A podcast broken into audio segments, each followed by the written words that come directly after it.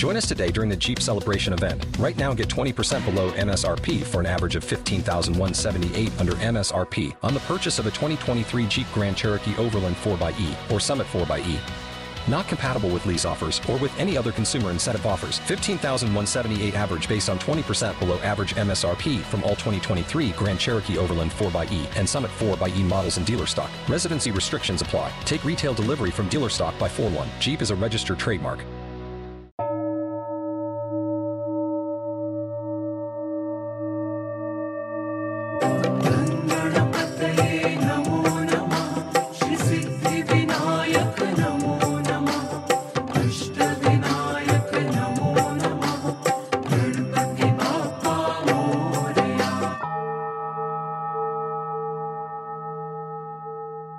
Hi there, Adam here.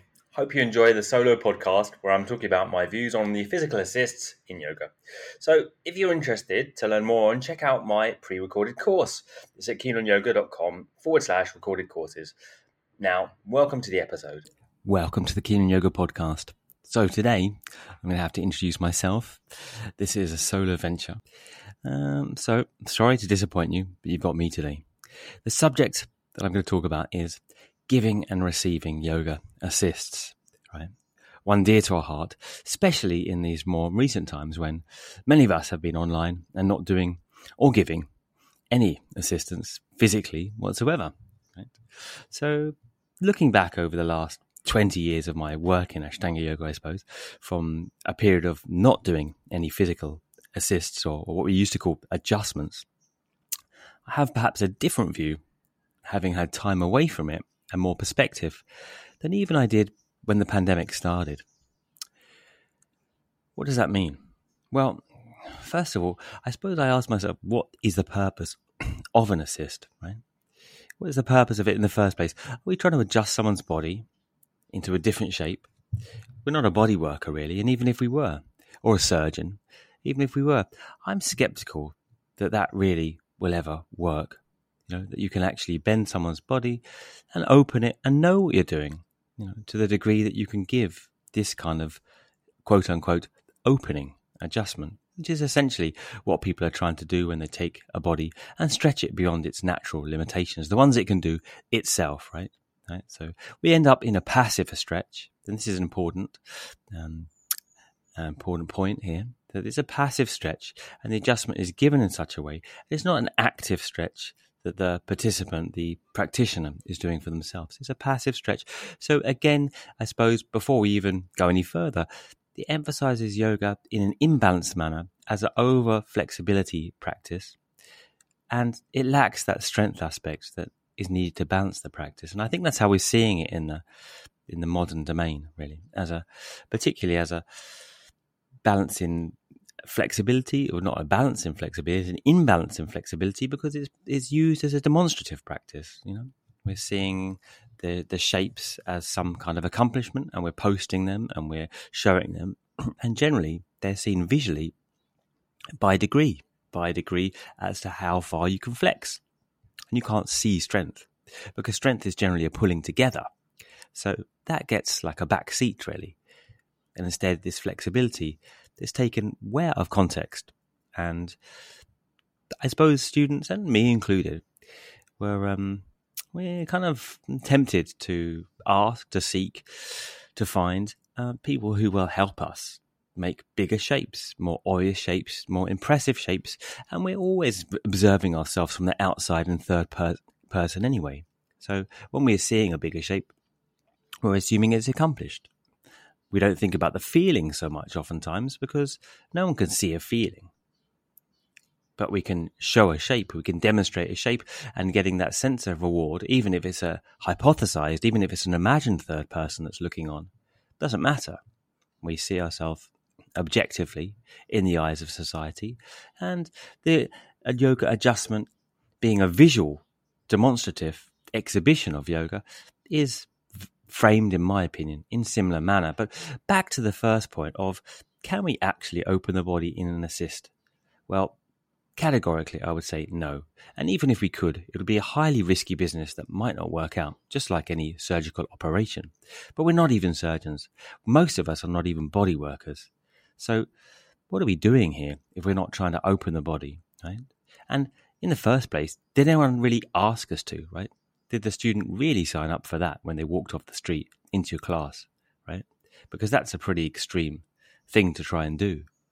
Um, and increasingly, I think we're becoming aware of the pitfalls of that possibility as probably more people have become injured that have really experienced an opening at the hands of the teacher if we look around or at least ask around and talk to people. Does it really work? Well, the weight of feedback would say certainly no. Yes, we might have had a few people who have been assisted and assisted, let's say, adjusted and adjusted, let's say, and they've become deeper into this or that posture. But was it even sustainable? You, know, you might have seen them in the class for a year or two doing Kapotasana with assist, seemingly to get more and more deep into that posture. But we don't know five, ten years down the line, is that really sustainable? Because the body isn't just a material object like a car or anything else in that manner to be tinkered with, a computer. it's something much deeper than that. And it's framed within genetic. We can call it genetics, we can call it karma. But the whole energy stream of the being is much deeper than something that can be adjusted in a moment to something else because we've created this whole nexus, this whole framework of patterns in our body. Well, we haven't necessarily created them ourselves, but the energy stream within us to do with us and to do with conditioning and to do with circumstances it's generated this whole infinitely complicated and subtle pattern of contractions and openings in us. And this can is unimaginable to the human mind. And it's also part of a whole stream of our life because the mind ref- is reflected in the body. So our whole attitude to life and our energy of life is reflected accordingly in the body. Therefore, we can't just simply adjust someone's body and assume that they'll open because it's really the root is much much deeper. It's like cutting off a weed at the top and expecting that you know you've got rid of it. But you haven't even dealt with any of the root. The root cause is completely different. The root cause of all our difficulties is to do with this deep energy of mind related to deeper energy of energy body and it throws itself up in a visual sense in the vis- visible and demonstrable body itself, but it's the root is much deeper than that. So we have to address those things, and we, as a teacher, are certainly not going to address those things in the student.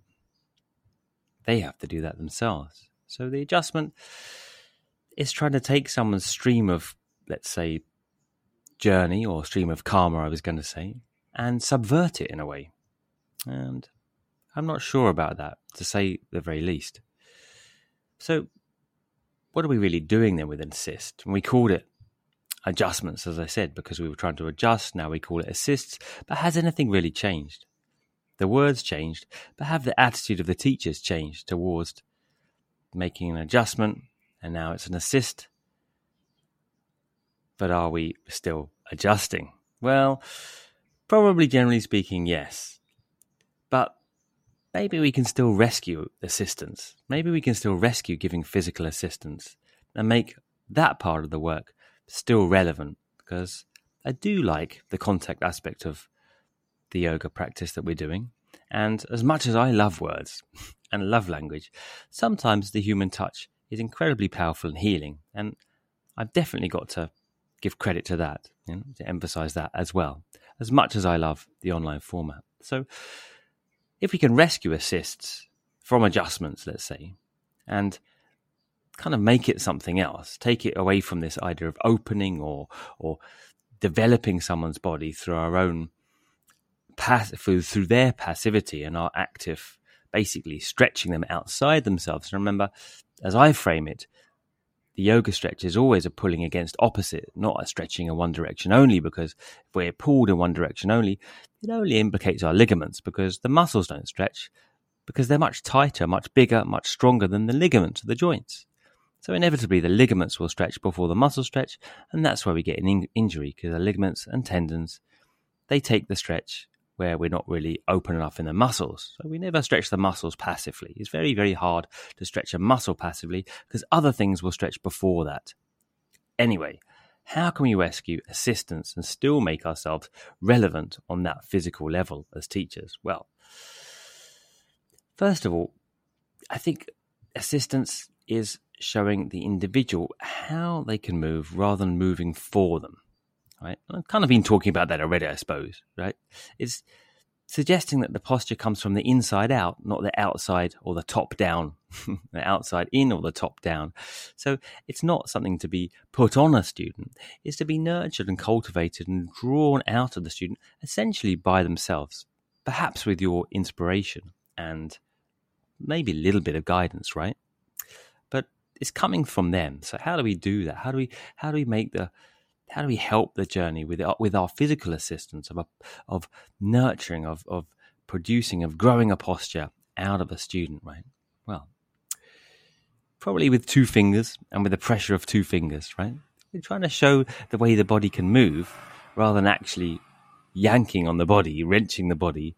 Any force should be no less than can be done with a couple of fingers because you they're showing then you're showing the muscles and how the muscles move. And that takes time because i say people can look very stretchy but it's just in the ligaments quite often and the muscles can stay tight as ever right? So how do we get the muscles to move? Well we can't as teachers but we can po- point and push on little trigger points perhaps little particular spots you know especially around the shoulder blade area the scapula when there's so many small muscles there. And sometimes we can help awaken certain new pathways because the body, remember, the body is structured on mental pathways, right? We move along these mental pathways in a physical manner and they become habituated and it's very hard to like water running down grooves of a hill, right? It's hard to make new channels when some physical channels of experience have become so ingrained. But it's possible to experience ourselves in a different way if we get out of the old habits. And sometimes touching people's body with consent certain trigger points can start to cultivate new channels, new patterns of experience of awareness in the body itself. But as I mentioned, this has to be done, especially in this day and age. Well, it always was the case, but now I think we're becoming more and more aware of the pitfalls of physicality, of giving physical adjustments, especially when we don't even know the person oftentimes. And perhaps it wasn't said before, uh, that was unspoken hurt and trauma that was given in these physical adjustments. But now things have changed, in my view, for the better. And people are speaking up and saying, well, this isn't, you know, especially if you've been injured, this isn't good enough. You know, I wasn't happy about this adjustment. I didn't feel it was appropriate and potentially they hurt me. And it's very important now that we have a much more democratic approach to teaching and teacher. So rather than this autocrat teacher who would give you the adjustment and you just had to kind of shut up and take it, now, as it always should have been, fortunately and generally speaking, as it's not always the case, the physical assist is a much more of a two way street. And that's how it should be. So I suggest first of all, talking to the student, suggesting that the adjustment very briefly that you're going to do, or asking them if it's okay if you help them, talking to them throughout the adjustment, oftentimes suggesting how or what they're how they're meant to take the physical force, the small physical force that you're exerting on the body, right? Because oftentimes people don't know what they should be doing. Right? they assume you're pushing on them, they should go forward. But actually, maybe you're asking, you know, you really want them to resist your hands. So you need to say what you're trying to get them to do with your with your particular touch, right? Um, and a physical adjustment can be easily mistaken, especially if the person isn't as aware of their body as you are, or aware of that pathway in the first place. So using the language is still the primary your primary tool here and the assistance follows. And I would say if you can use language first, that's the best. Well, no adjustment is the best, in fact. Allowing the student as much space and autonomy is actually the best. Supporting that space for them is actually the most profound. Second to that, though, is a language adjustment, is a verbal adjustment. And third is the physical, when that's needed. But use those sparingly, only when necessary. There really is a premium on physical adjustments and how much you want to touch someone else's body because their energy is stored in that body. And when you come in and touch in their practice, it can easily throw that energy off, right? And if you if they're feeling like they're being touched and touched and touched, that kind of very subtle energy that's running through the body can easily be overbalanced, prejudiced, yeah, confused. Right? So you don't want to offer too many physical adjustments. And when you do, as I mentioned, when you actually do touch someone in the first place, ask them briefly, is that okay? Are you okay with that? And then ask them at the end, are you okay with that as well? Was that all right? How did it go for you? Do you understand what I'm saying? What what, what the message was in that adjustment? Right? So there's a constant, constant discourse, right?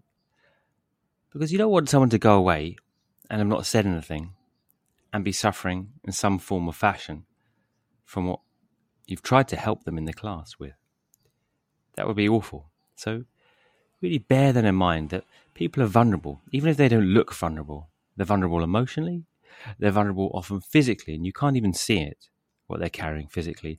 And you don't even know when they've walked off the street what kind of day they've been having, what's going on in their lives often, in terms of emotional upheavals potential. So be careful. Just recognize how little you know of the person or of the student. And if that's the case, frame your adjustment accordingly, your assistance accordingly. So if you don't know someone, then the intimacy of the adjustment should be very, very little. And in fact, the adjustments, the assistance, see, I'm getting confused now, should be very, very little. And then when you've known them better, of course, when you become more friendly with the person and there's more trust built up gradually over a period of time, then your assistance can become a little bit more, right? A little bit more intimate. But there's also always certain places you will never touch. And that's important to recognize. And it seems like a point that doesn't need to be mentioned, but it is. You do not touch those certain areas of, um, and we don't need to go into what areas they are, but really, you know, you want to keep your hands very carefully away from any kind of conflict, conflictive areas, okay? So there's no no um, question whatsoever of the appropriateness of your adjustment, even if it seems uh, it could be relevant. It's not worth the risk in the first place for you, and neither to risk traumatizing or affecting the student. So let's be perhaps.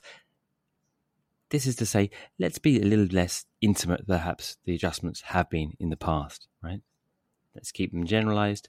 Let's keep them very, very safe um, and finally, don't forget the adjustment is done with the breath. Now, this is never mentioned hardly. The adjustment doesn't come in just one full force, one push or one pressure, one sense of pressure. It comes with an on and an off and a pulse with the breath. As the breath goes in and out, there's an inhale and an exhale. And half is active and half is passive. And so when you press on someone with the adjustment, there's the same undulation, the same pressure and non pressure through the in and out breath, depending on what they're doing. Now, on the back bends, generally the inhale is active. So you would push on the inhale eh, or exert pressure. And on the forward folding postures, the exhale is inactive. So you would get them to assert pressure against your hands oftentimes on the exhale and you would release that pressure on the inhale. So, what you're trying to do also is to cultivate their understanding of how the diaphragm ultimately draws the stretch through their body. And the diaphragm has two phases the active and the passive. So, you're trying to kind of replicate that feeling of a pulsing, yeah, on and off. You don't exert full tension throughout the asana, otherwise, you'd just be getting more tense in the whole practice. Right? There's an engaged and relax and engage and relax in every posture, in every breath. So, that more or less wraps up my ideas on adjustments, on assistance. Still, I still can't change my um, terminology, but essentially, many years ago, I changed my mind state about this assistance because I didn't see the benefit of pushing on people to create any kind of opening. All I generally saw over the years, this is from late 90s onwards when I started practicing, was people getting injured by this. And the most important role of the teacher is as an inspiration, is an, as an, a motivator, right? We need to motivate and help inspire people to carry on long enough that then they can carry their own inspiration for them, you know? They don't need us as a as that kind of starter motor anymore. And the most uninspiring thing for practice is to get injured. so if we're actually causing the injury, actually we've kind of really contradicted our fundamental role as a teacher, which is to inspire. And we've caused this utterly demotivating occurrence in someone's practice that can often stop them practicing altogether. And this is hap- this I've been told so so often that someone has received an injury through a, and I'm going to say inappropriate adjustment, and they've stopped altogether practice because they didn't necessarily even realize that what happened was not their fault. You know, and that's the other thing. We take responsibility for ourselves, where this is not the case. The responsibility should always lie 90% in the teacher's hands, in my opinion.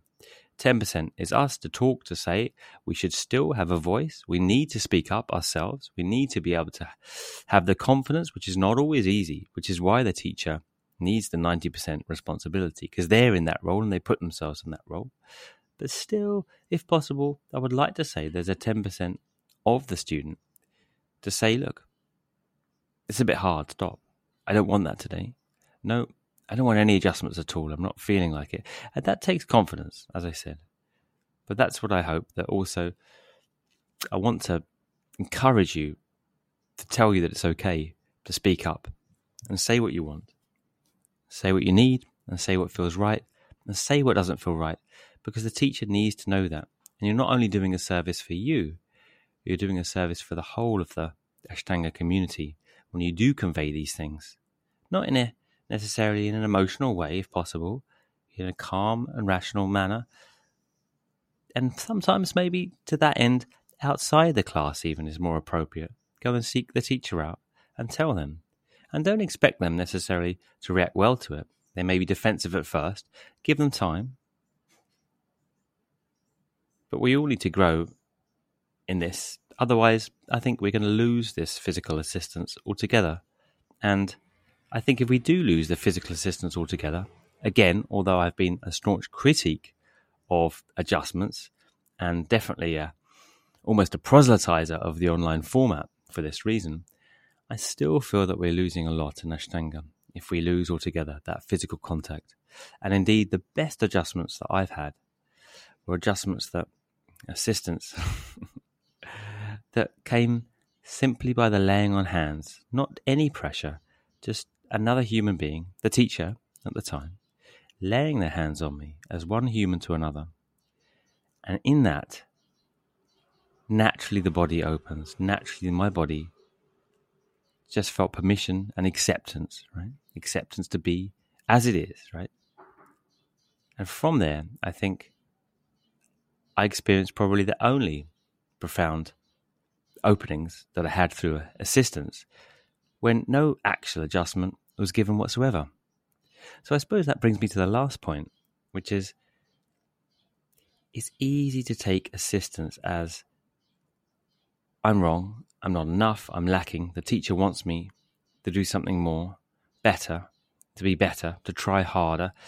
And so therefore we kind of use this kind of kind of relationship, kind of mistaken, warped a relationship idea in the yoga room for the adjustments as well. And we go with it when we feel we shouldn't because we feel lacking already.